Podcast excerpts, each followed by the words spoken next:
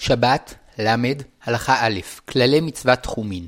הצורך להיטלטל בדרכים ולנסוע ממקום למקום נובע מחסרונו של האדם, שאין הוא מוצא את סיפוקו ופרנסתו במקומו, ועל כן הוא נזקק לנדוד ולצאת מתחומו. אבל עניינה של השבת שינוחו בה כל ישראל מטורח ודאגה, ויתבוננו בשלמות הפנימית של הבריאה, ויודו להשם שבחר בנו מכל העמים ונתן לנו את תורתו, ויתענגו על השם ועל טובו.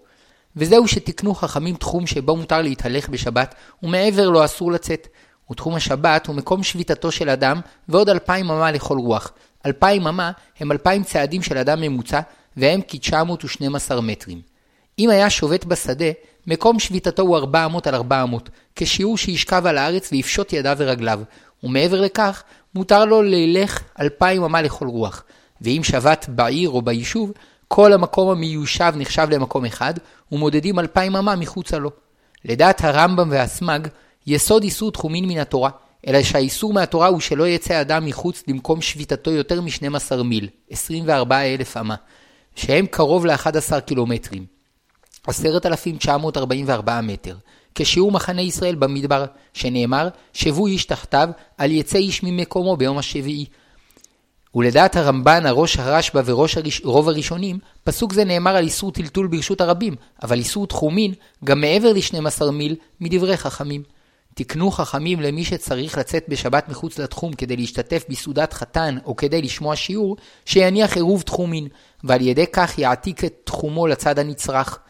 היוצא מחוץ לתחום בשבת, הפסיד את תחומו ואין לו אלא ארבע אמות שבהן הוא יכול ללכת. שבת, ל, הלכה ב', ריבוע התחום. קבעו חכמים שמקום שביתתו של האדם הוא מרובע, וכן תחום השבת שלו מרובע. היינו שאם אדם שבת בשדה ומקומו הוא 400, אין מודדים את מקומו בעיגול שקוטרו 400, אלא מקומו הוא ריבוע של 400, באופן שהוא מרוויח את הזוויות. ואם שבת ביישוב או עיר, למרות שצורתם עגולה, מכניסים אותם לתוך ריבוע או מלבן, באופן שהוא מרוויח את הזוויות. לאחר מכן, מודדים אלפיים אמה לארבע רוחות, ושוב יוצרים ריבוע או מלבן שהוא תחום השבת, וכך יוצא שעל ידי הריבוע הוא מרוויח פעם נוספת את הזוויות. הלכה זו שמרבים את העיר למדנו מהשטח שנתנו ללוויים מחוץ לעריהם, שנאמר, ומדותם מחוץ לעיר את פאת קדמה אלפיים באמה, ואת פאת נגבה אלפיים באמה, ואת פאת ים אלפיים באמה, ואת פאת צפון אלפיים באמה, והעיר בתווך. הטעם הפשוט לריבוע התחום, מפני שקשה מאוד למדוד ולשרטט תחום עגול, כי כמעט בכל נקודה ונקודה יהיה צורך למדוד אלפיים אמה בנפרד. ולעומת זאת, כאשר רוצים לשרטט תחום מרובע, צריכים לבצע ארבע מדידות לארבע רוחות העולם, ואחר כך לשרטט קו ישר לכל רוח, וזה התחום. ויש לזה גם טעם רוחני, שהאדם וחייו נעים במעגל, גם צורת איבריו מעגלית, וכך גם מופיעים רצונותיו ומחשבותיו. העיגול רומז לאין סוף, שאין לו התחלה ואין לו סוף, ולכן קשה לאדם להגשים את השאיפות שלו, והתיקון לכך נעשה על ידי הכנסת הרעיונות העגולים האינסופיים לתוך מסגרת מרובעת, שתסייע לו להגשים אותם. וזהו תחום שבת, שנועד לתת כלי לקליטת קדושת השבת וברכתה. וזה הטעם שערי הלוויים, שנועדו לגילוי האמונה בעולם, מוקפות בתחום מרובע. שבת, ל, הלכה ג', תחום שבת ייחודי לכל אדם. תחום שבת הוא ייחודי לכל אדם לפי מקום שביתתו. שאם היו גרים בשדה שני אנשים שבתיהם רחוקים זה מזה אלף אמה, הרי שלכל אחד תחום שבת משלו, חלקו חופף לתחום של חברו, וחלקו אינו חופף. גם על בהמתו וחפציו של אדם, בין יהודי ובין גוי, חלים דיני תחומין. לפיכך, אם הלך אדם עם טליתו עד לקצה תחומו, ורצה חברו שתחום שבת שלו שונה, לשאול ממנו את הטלית, אסור לו ללכת עם הטלית מעבר לתחום שבת של בעל הטלית. ואם היו שניים שותפים בטלית אחת, אינם יכולים ללכת עמה, אלא בתוך תחום שבת של שניהם. שבת, ל, הלכה ד', השובת בתוך העיר והשובת מחוצה לה. השובת בעיר או ביישוב, בין היו גרים שם יהודים או גויים, כל השטח המיושב ברציפות נחשב כמקום אחד, ומודדים אלפיים אמה מחוצה לו. וגם אם היה שם רווח בין הבתים, אם הם מוקפים גדר או עירוב, כל השטח המוקף נחשב כמקום אחד, ומודדים אלפיים אמה מחוצה לו. אלא שכל זה הוא רק למי ששבת בתוך העיר, או בתוך ריבועה. אבל מי ששבת בשדה ליד העיר, יש לו אלפיים אמה לכל רוח, ואם נסתיימו אלפיים האמה שלו באמצע העיר, נסתיימו, נסתיים שם תחומו, ואין אומרים שכל העיר עבורו כדלת אמות. שבת, ל', הלכה ה', צורת המדידה בזמן חז"ל וכיום. קבעו חכמים כללים כיצד מודדים את תחום השבת באופן שיהיה קרוב ביותר לשיעור המדויק, ואמרו, אין מודדין אלא בחבל של 50 אמה, לא פחות ולא יותר, שאם ימדדו בחבל ארוך יותר, יתקשו למתוח אותו משום כובדו, ונמצא השיעור מתקצר, ואם ימדדו בחבל קצר יותר, יש לחשוש שימתחו אותו יותר, ונמצא השיעור מתרחב. ועוד אמרו שצריך לאחוז את החבל כנגד הלב, שאם אחד יאחזנו כנגד ראשו והשני כנגד רגליו, נמצא השיעור מתקצר. עוד אמרו שאם יגיעו לגיא, יעמדו שני המודדים משני צידיו וימדדו אותו בקו אוויר. ואם הייתה שם גבעה, ירימו תרנים וימתחו את החבל מעל הגבעה. ואם אין אפשרות להבליע את מדידת הגיא או הגבעה מפני שהם רחבים יותר מ-50 אמה, ימדדו אותם בחבל של 400, כשזה עומד למעלה, אוחז, שעומד למעלה אוחזו כנגד רגליו, וזה שעומד למטה כנגד ליבו. ואם המדרון תלול יותר, עד שקשה לחשב באופן זה, משערים לפי עומד. ואם היה שם צוק שרוחבו פחות מדלת אמות, אין מחשיבים אותו כלל. ואמרו שאין סומכים בעניין זה אלא על מדידה של מומחה, היינו זה שיודע לחשב את השיעור יפה. ואם שני מומחים מדדו את התחום ויצאו להם שיעורים שונים, הולכים אחר זה שהרחיב את השיעור, מפני שדין תחומין מדרבנן, והלכה כמקל. וכאשר אדם נקלע למקום שלא מדדו בו את תחום השבת, והוא נצרך ללכת לצורך מצווה, ילך אלפיים פסיעות בינוניות, שזהו שיעור אלפיים אמה לערך. כיום עדיף לקבוע את תחום השבת על פי מפות שמבוססות על צילומי אוויר, או בעזרת מכשירים שנעזרים בלוויינים, שעל פיהם ניתן למדוד את המרחקים באופן המדויק ביותר. ואין לומר שצריך למדוד דווקא כפי שקבעו חכמים, מפני שכל מגמתם הייתה להתקרב לשיעור המדויק לפי הכלים שעמדו לרשותם, בלא להטריח את המודדים יותר מדי. וכיום שיש לנו דרך מדידה שהיא גם יותר מדויקת וגם יותר נוחה, עלינו לבצע את המדידה בדרך זו. שבת, ל', הלכה ו', ריבוע העולם וריבוע העיר. כפי שלמדנו, מרבעים את מקום שביתתו של האדם, שאם היה שובת בשדה, יש לו ארבע אמות על ארבע אמות, ואם היה שובת בעיר, מכניסים את העיר לתוך מרובע, ומן המרובע הזה מודדים אלפיים אמה לכל רוח. ועתה נוסיף שכאשר מרבעים את היישוב, מרבעים אותו לפי רוחות השמיים. ואם יש לו ריבוע לכיוון שונה מריבוע העולם, יש לעשות את הריבוע לפי אותו כיוון.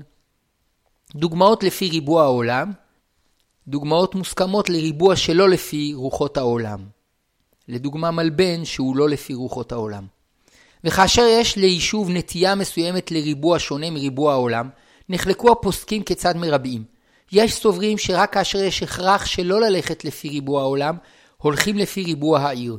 ולרוב הפוסקים, כל שיש נטייה ברורה לכיוון מסוים, הולכים לפי אותו כיוון, למרות שאינו לפי ריבוע העולם. ובכל מקרה של ספק, צריכה הרבנות המקומית להכריע. דוגמאות למצבי ביניים שיש בהן נטייה ברורה לכיוון שונה מריבוע העולם, מפני שיש צלע ישרה לאורך כל העיר, וכן כאשר יש לעיר זווית ישרה, ואז הולכים אחר הזווית הישרה, ולא לפי ריבוע העולם. ויש כאן שתי דוגמאות, אחת של חצי עיגול, שהצד הישר שלו הוא לא לפי ריבוע העולם, ועוד דוגמה למלבן שחתוך באלכסון, אבל הצד, הזווית הישרה שלו הוא לא לפי ריבוע, היא לא לפי ריבוע העולם. יש לדעת שהשובת בשדה ומקומו הוא ריבוע של 400 על 400, רשאי לברור לו את כיוון הריבוע כרצונו, ולפי הכיוון שברר לו, יהיה גם הכיוון של ריבוע תחומו. שבת, ל', הלכה ז', אימתי אין מרבעים. כפי שלמדנו, מרבעים את העיר, ועל ידי כך נזכרים את הזוויות, אלא שאמרו חכמים שבמצבים מסוימים אי אפשר למתוח קו ישר על ריבוע כל העיר, מפני שיש בה מובלעות גדולות מדי של מקום שאינו מיושב, כדוגמת עיר שעשויה כקשת או כזווית ישרה. כאות היוונית גמא, גם, בצורת ר'. זה הכלל, כאשר יש ארבעת אלפים אמה בין שני צידי המובלעות, אין מרבעים אותם. שבת, ל', הלכה ח', חיבורי יישובים. כל זמן שבתי העיר רצופים, היינו שאינם רחוקים זה מזה יותר משיעור כרפף, כרפף, שהוא כשיעור חצר גדולה, כ-32 מטר לערך, הרי הם נחשבים רצופים. ואם היה ביניהם יותר משיעור זה, אין הבתים מתחברים זה לזה, ולכל אחד תחום שבת משלו. ואם היו בתי העיר רצופים כמקובל, והיה שם בית שיצא מהשורה, כל זמן שאינו רחוק יותר מ-32 מטר מהבית הקרוב, הרי הוא מגדיל את תחום הריבוע. וכן אם היה אחריו עוד בית ועוד בית, אפילו מהלך כמה ימים, כל זמן שהבתים אינם רחוקים זה מזה יותר מ-32 מטר, הרי שמותחים את תחום הריבוע כדי להכיל גם אותם. אבל אם היה שם בית רחוק יותר מ-32 מטר, אין מכניסים אותו בתוך המלבן.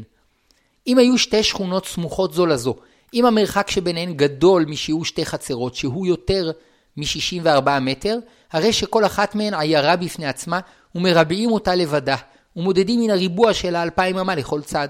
ואם המרחק שבין שתי השכונות כשיעור שתי חצרות, כ-64 מטר, הרי הן נחשבות כמקום אחד. ומרבים את שתי השכונות יחד. כדי שקבוצת בתים תחשב לשכונה, צריך, צריך שיגורו בה לפחות 50 דיירים. ואם אין בה 50 דיירים, אבל יש בה שלוש חצרות של שני בתים כל אחת, או אפילו שישה בתים עם חצר לכל בית, נחשבת שכונה. ואם המקום מוקף חומה או עירוב, כל הבתים והשכונות שבתוכו נחשבים כמקום אחד, למרות שהחומה או העירוב מתרחקים מהבתים האחרונים יותר משיעור כרפף, ולמרות שיש לפעמים הפרש גדול בין הבתים והשכונות. שבת, ל', הלכה ט', הבלעת ריבועים. ריבוע של יישוב אחד שנכנס לתוך ריבועו של יישוב אחר, גם כשאין שם עירוב שמחברם, כיוון שהריבועים נכנסים זה לתוך זה, הרי שהם מחברים את שני היישובים והורסים להם ריבוע חדש שמכיל את שניהם כאחד. ומותר לתושבי שני היישובים ללכת אלפיים אמה מחוץ לאותו ריבוע משותף. ואם היה בין הזוויות שני הריבועים יותר משיעור ארבעת אלפים אמה, כפי שלמדנו בהלכה ז', אין מרבים את כולו, אלא נותנים לכל זווית אלפיים אמה לכל צד.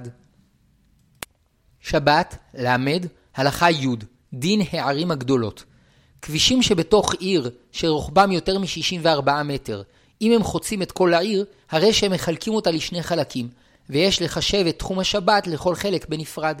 וכן שטחים פתוחים כדוגמת גינות נוי ופארקים שרוחבם יותר מ-64 מטר, שחוצים את כל העיר, מחלקים אותה לשני חלקים, ויש לחשב את תחום השבת לכל חלק בנפרד.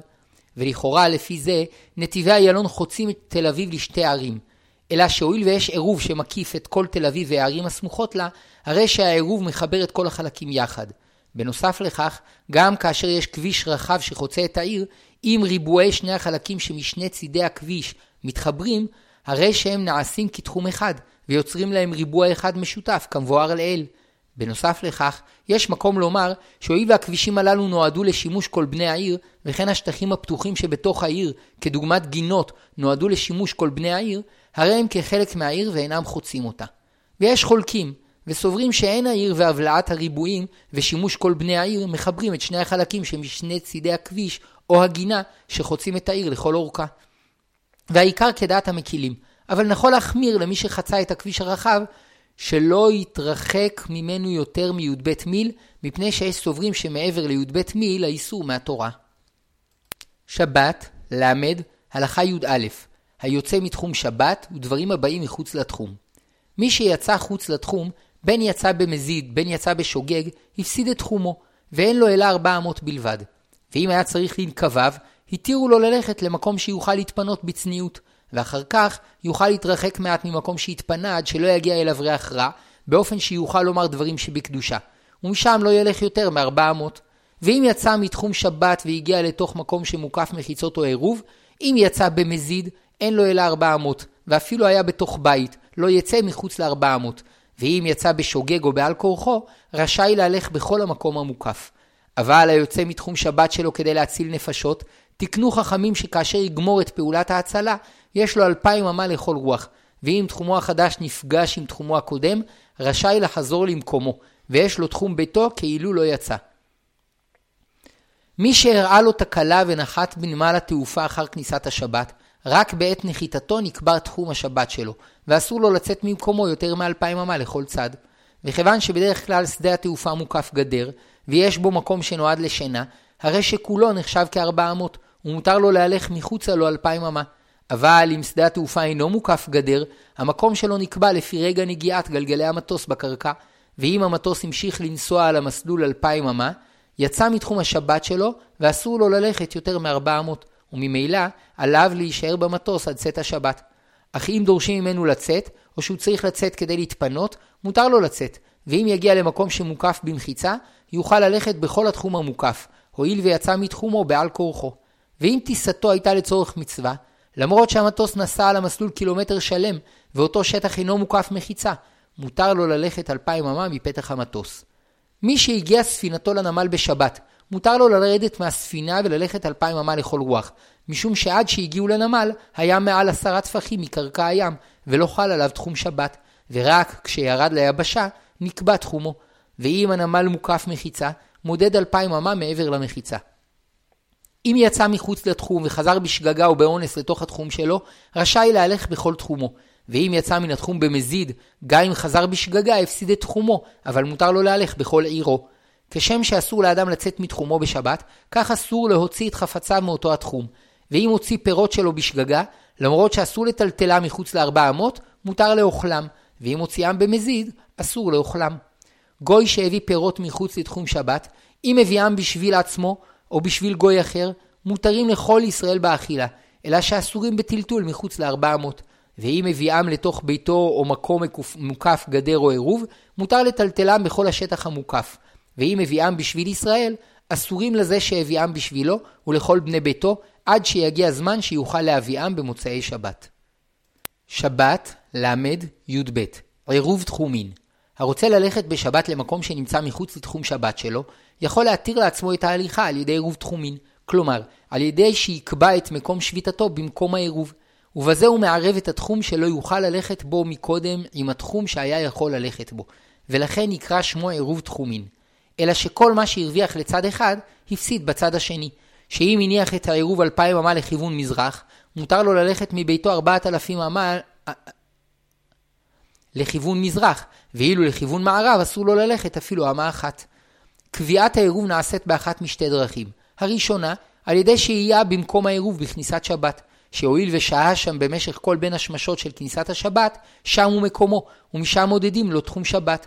ואין צריך לומר דבר לשם כך, אלא די שיתכוון לקבוע שם את תחומו. אבל מי שטייל בבין השמשות בשדה בלא שהתכוון לקבוע שם את שביתתו, מקום שביתתו נשאר בביתו. השנייה, על ידי הנחת מזון שתי סעודות באותו מקום ואמירת נוסח עירוב וברכה, כפי שיבואר בהלכה הבאה. ואין מניחין עירוב תחומין של מזון אלא לצורך מצווה, כגון ללכת לשמוע שיעור או כדי להשתתף בשמחת מצווה. ואם הניח עירוב שלא לצורך מצווה, בדיעבד עירובו עירוב.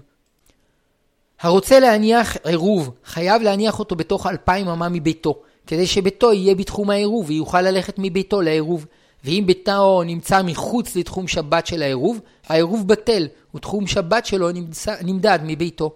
ולא רק ארבעת אלפים אמה יכול אדם להרוויח על ידי עירוב תחומין, אלא חמשת אלפים ושש מאות אמה, שהואיל ושביתתו במקום הנחת העירוב הרהיט, שלא כמו עיר, הוא יכול לקבוע בדעתו שהעירוב, ש... שהריבוע שיש לו במקום העירוב, יעמוד באלכסון לכיוון שאליו הוא רוצה ללכת, באופן שהוא נזכר את הזוויות.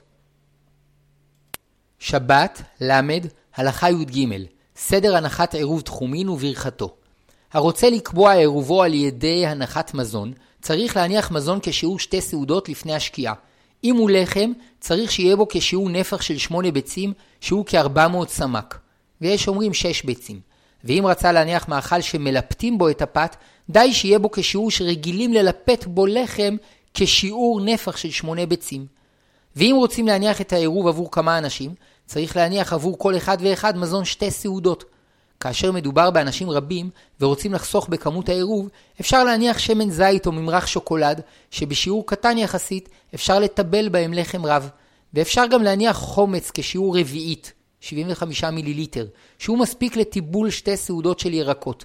וגם במשקה אפשר לערב, ושיעורו לכל אחד 150 מיליליטר, שהוא כשיעור שתי רביעיות, ואין מערבים במים ומלח. צריך שהמזון יהיה שייך לזה שהעירוב מועיל לו, שעל ידי כך הוא קובע את שביתתו במקום העירוב. וכאשר מניחים עירוב עבור כמה אנשים, צריך בעל המזון להקנות להם את המזון כדי שיהיו שותפים בו. עושים זאת על ידי אדם שיגביה את המזון והתכוון לקנותו עבור כל הנצרכים לעירוב. אם המזון שהניח לעירוב נאכל לפני בין השמשות, נתבטל העירוב, אבל לאחר בין השמשות מותר לאוכלו, שהואיל הוא כבר קבע את מקום שביתתו בבין השמשות, הרי הוא מועיל לכל השבת. אם הניח את מזון העירוב במקום שאיסור תורה מונע אותו מלקחתו בבין השמשות, כגון שצריך לפקח את הגל כדי להוציאו, אינו עירוב. כשיניח את העירוב יברך, ברוך אתה השם אלוקינו מלך העולם אשר קידשנו במצוותיו וציוונו על מצוות העירוב. ויאמר, בזה העירוב יהיה מותר לי ללך ממקום זה אלפיים אמה לכל רוח.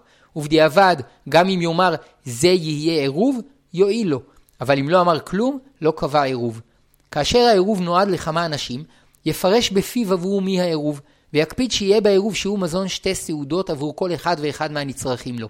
ואם ירצה שהעירוב יועיל לשבתות רבות, יאמר לכל שבתות השנה, וכל זמן שהעירוב קיים הוא מועיל. אפשר לקבוע את העירוב על ידי שליח, אבל קטן, נוכרי, או מי שאינו מאמין במצוות העירוב, אינו יכול להיות שליח. והשליח צריך לומר את הברכה והנוסח, ואם לא אמר דבר, אינו עירוב. ואם בעל העירוב יאמר, בזה העירוב שמניח שלוחי אהיה מותר להלך ממקום העירוב אלפיים אמה לכל רוח, עירובו עירוב. אין אדם יכול להניח עירוב עבור חברו שלא מדעתו, ועבור בני ביתו הקטנים רשאי אדם להניח עירוב, והעירוב מחייב אותם, וכן יכול אדם להניח עירוב עבור בני ביתו שהגיעו לגיל מצוות. אבל אם כשישמעו על העירוב ימחו ויאמרו שאינם רוצים בו, אין העירוב מחייבם. קטן פח... בן פחות מגיל שש, טפל לאמו, והעירוב שמועיל לאמו, מועיל גם לו. שבת, ל, הלכה י"ד הנחת עירוב על תנאי לכל תושבי המקום. מותר להניח עירוב על תנאי, למשל, היודע שבשבת יגיעו שני חכמים לדרוש בשני היישובים שבסביבה, אלא שעוד לא החליט לאן ילך, ליישוב שבצד מזרח, או ליישוב שבצד מערב, או שלבסוף יעדיף להישאר בביתו. יניח עירוב אחד לצד מזרח, ועירוב אחד לצד מערב, ויתנה בליבו שבשבת יחליט מהו תחומו, האם לפי העירוב שבמערב, או שבמזרח, או לפי מקום ביתו. ואחר שהחליט על תחומו, שוב לא יוכל לצאת ממנו. ואם לא, יח... לא החליט, אבל התחיל ללכת לפי תחום מסוים, גם בזה קבע את תחומו, ושוב אינו יכול לחזור בו וללכת לפי תחום אחר. יכול אדם להתנדב ולהניח עירוב עבור כל תושבי המקום, ויאמר, בזה העירוב יהיה מותר לכל בני המקום ואורחיהם ללך ממקום זה אלפיים אמה לכל רוח. וכל מי שידע על קיומו של העירוב מבעוד יום, היינו לפני כניסת השבת, למרות שלא גמר בליבו לשבות במקום העירוב, אם יחליט במשך השבת שהוא רוצה ללכת לאותו צד, יוכל לסמוך עליו. אבל מי שלא ידע על קיומו של העירוב מבעוד יום, אינו יכול לסמוך עליו. אם היו בני המקום מרובים, ואין ביכולתו להניח מזון שתי סעודות עבור כל אחד ואחד מהם, אבל הוא יודע שלכל היותר ירצו עשרים אנשים לסמוך על העירוב הזה, יוכל להניח עירוב בשיעור שתי סעודות לעשרים אנשים, ויאמר, בזה העירוב יהיה מותר לכל מי שירצה ללך ממקום זה אלפיים אמה לכל רוח במשך כל שבתות השנה. ועל ידי כך יוכלו המעוניינים לסמוך על העירוב שלו, ובתנאי שידעו על קיומו בערב שבת. ונראה שכאשר ברור שיהיה מי שיסמוך על העירוב שהניח, יברך עליו, אבל כאשר יש ספק אם מישהו יזדקק לו, לא יברך. אבל מי שהניח עירוב בלא תנאי, תחומו נקבע לפי העירוב, ואסור לו לשנות את תחומו לפי מקום ביתו. יהי רצון שנזכה כולנו לקבל שבתות בשמחה, לשומרן כהלכה ולהתקדש בהן בזיכרון האמונה, לעסוק בהן בדברי התורה ולהתענג בהן בסעודות ושינה, והנשמה שבקרבנו תאיר באור כפול, ואורה יתפשט על כל ימות השבוע, ומתוך תחום השבת תתפשט ברכה לכל מעשי ידינו, ונזכה לגאולה שלמה במהרה בימינו.